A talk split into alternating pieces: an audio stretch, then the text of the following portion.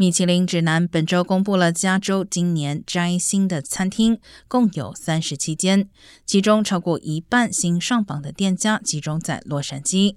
但旧金山湾区、圣地亚哥、圣塔芭芭拉也有多间餐厅获得推荐。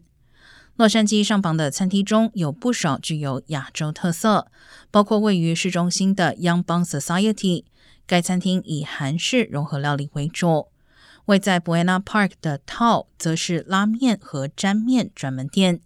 其他还有 Sushi Kaneyoshi 以及 Rebel Omakase 等多间寿司店上榜。